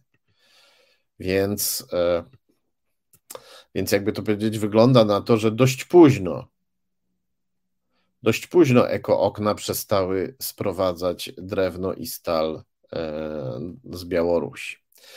No i zainteresowałem się jeszcze bardziej tą firmą ekookna. Poproszę o kolejny skan. Zainteresowałem się jeszcze bardziej firmą Ekookna należącą do religijno-billboardowego prezesa Kłoska i znalazłem sprawozdanie, e, sprawozdanie, e, sprawozdanie firmy Ekookna, bo ona jest, firma Ekookna jest spółką akcyjną, więc publikuje raporty, sprawozdania. I w tym sprawozdaniu przeczytałem, że firma współpracuje E, że, że spółka jako okna współpracuje z firmą Aluprof. A firmę Aluprof, no to ja już tam kiedyś się nią zajmowałem. Z jakiej przyczyny? Poproszę o kolejny skan. Otóż firma Aluprof, jak widzimy na tym skanie, to jest e, fragment strony z serwisu rejestr.io. Firma Aluprof e, należy do grupy Kenty tym sensie, że, że wielki holding, grupa Kenty jest jedynym akcjonariuszem firmy Aluprof. A dlaczego grupa Kenty nas interesuje? Poproszę o kolejny skan. No tu mamy kolejny podobny przypadek e, do tego, o którym mówiliśmy wcześniej. To jest fragment artykułu z 2022 roku. E, grupa Kenty e, deklaruje, że sankcje na aluminium z Rosji są dla grupy Kenty neutralne, nieszkodliwe, ponieważ grupa Kenty po wybuchu wojny na Ukrainie wycofała się z jakiejkolwiek współpracy i zakupów z firmami rosyjskimi, chociaż jeszcze parę lat wcześniej 50% zakupów aluminium dokonywanych przez grupę Kenty, a więc i firmę Aluprof, 50% aluminium, które te firmy kupowały, pochodziło z Rusalu czyli z Rosji, z wielkiej rosyjskiej firmy Rusal. I tu znowu mamy e, dziwną sprzeczność, bo czytamy jeszcze parę lat temu 50% naszych zakupów pochodziło z Rusalu, ale w 2021 roku spadło to do kilkunastu procent, a po wybuchu wojny wycofaliśmy się z jakiejkolwiek współpracy i zakupów z firmami rosyjskimi. No ale zaraz, w 2021 roku trwała wojna i parę lat wcześniej przedtem też trwała wojna. Wojna w Ukrainie zaczęła się w 2014 roku. Wtedy to wszyscy uczciwi przedsiębiorcy zaczęli zrywać współpracę z Rosją.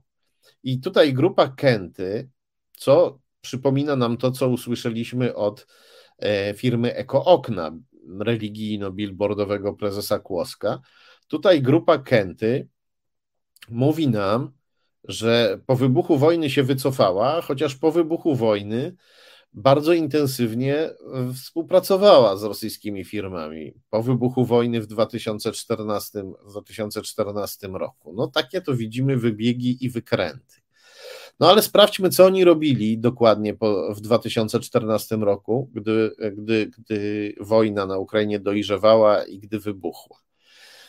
Ten skan, który widzimy, to jest fragment sprawozdania zarządu grupy Kenty. Czytamy, że 7 lutego grupa Kenty podpisała umowę z Rusal Marketing na zakup i dostawę surowców aluminiowych w 2014 roku o wartości około 81 milionów złotych. No dobrze, ktoś może powiedzieć, 7 luty 2014 roku, wtedy wojna jeszcze nie wybuchła, wojna dopiero wtedy nabrzmiewała, dojrzewała. No dobrze, to poproszę o kolejny skan. I tutaj czytamy, e, że w grudniu 2014 roku grupa Kenty podpisała kolejną umowę z Rusalem.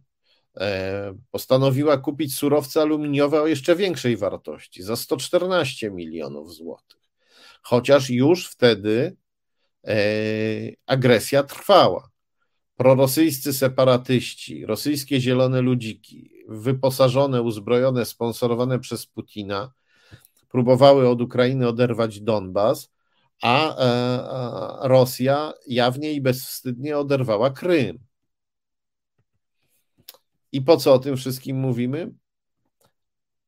Po to, e, po to żeby e, a właśnie dlaczego o tym mówimy? Mówimy o tym dlatego, że o czym nie trzeba przypominać, ale może jednak warto przypominać. Biznes jest w tej chwili częścią polityki, geopolityki i wojny, a Rusal, ta firma, w której się e, zaopatrują partnerzy biznesowi billboardowo-religijnego prezesa Kłoska, ta firma Rusal należy do e, wielkiego putinowskiego oligarchy Olega Deripaski. Poproszę o kolejny skan. To jest fragment artykułu e, dziennika Guardian, gdzie czytamy, że e, Deripaska przejął państwowe zasoby aluminium i w ten sposób stworzył grupę Rusal, która należy do e, jeszcze większego holdingu N Plus Group, który należy do Deripaski. E, no jakby to nie jest tajemnica, że Rusal należy do Deripaski, ale pomyślałem, że pokażę e, na wypadek, gdyby ktoś nie dowierzał, to pokażę fragment tego artykułu. Poproszę o kolejny skan, a właściwie zdjęcie. To jest ci dwaj panowie no, z tego po lewej na pewno rozpoznajemy. To jest rosyjski dyktator Władimir Putin. A ten po prawej, który uważnie słucha e, właśnie poleceń czy instrukcji Putina, to e, Oleg Deripaska.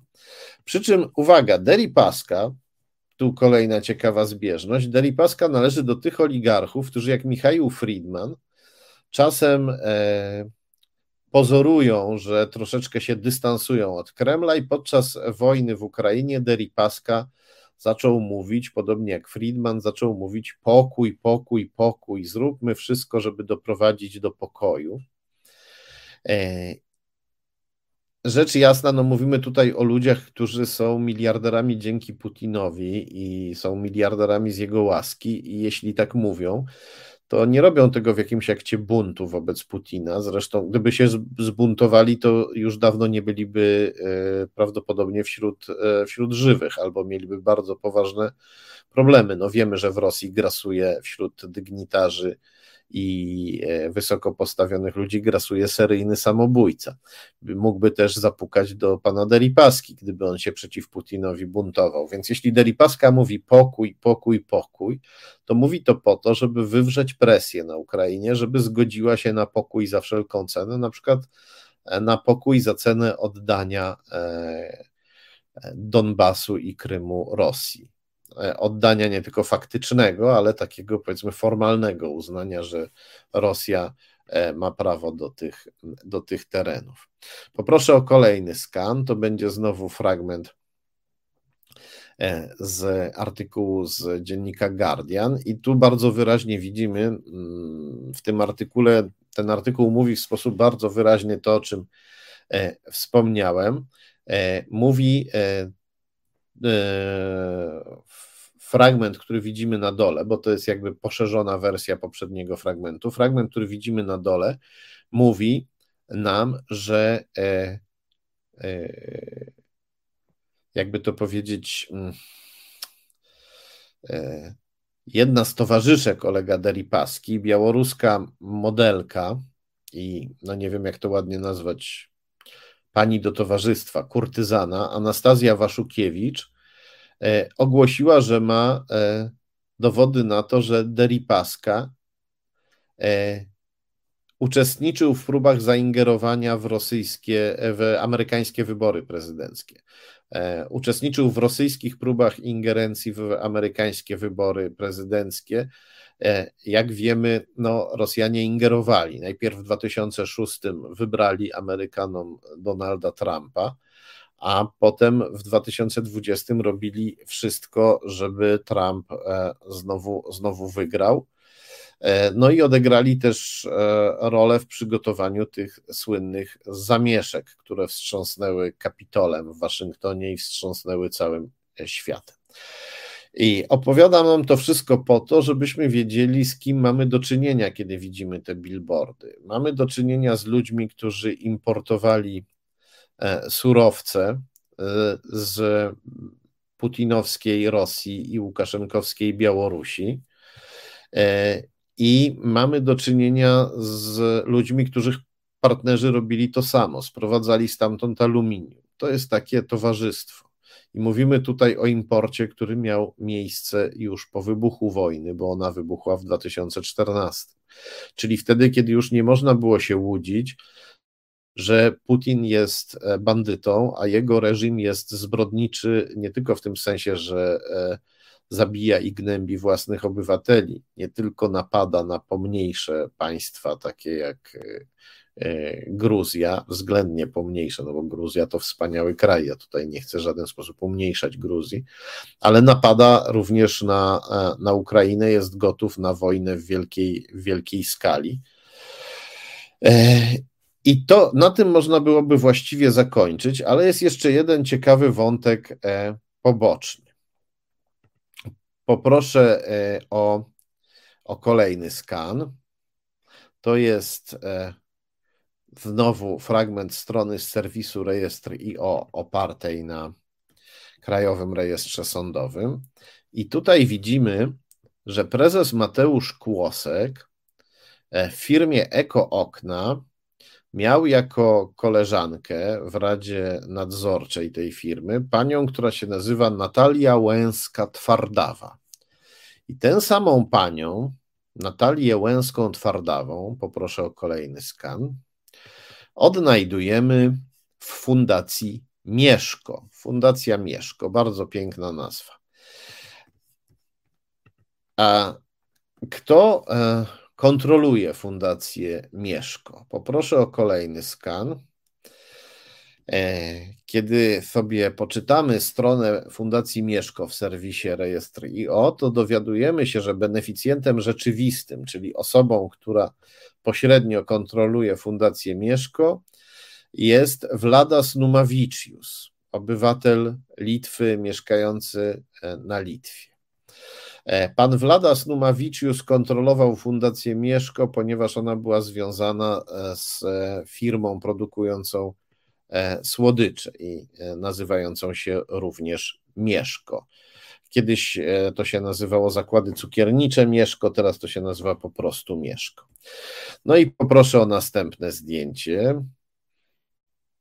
To jest pan Vladas Numavicius, tak on wygląda.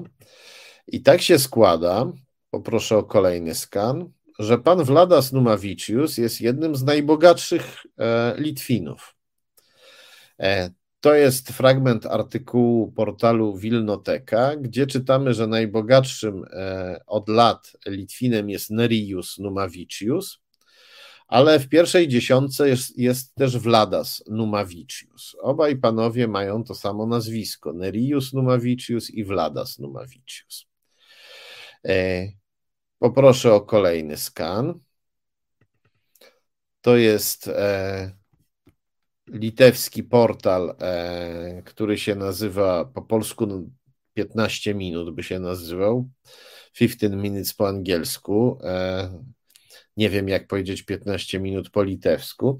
No ale czytamy tutaj w artykule tego portalu, że e, Vladas Numavicius jest bratem Neriusa Numaviciusa, czyli to jest jeden z najbogatszych Litwinów, który jest bratem tego najbogatszego.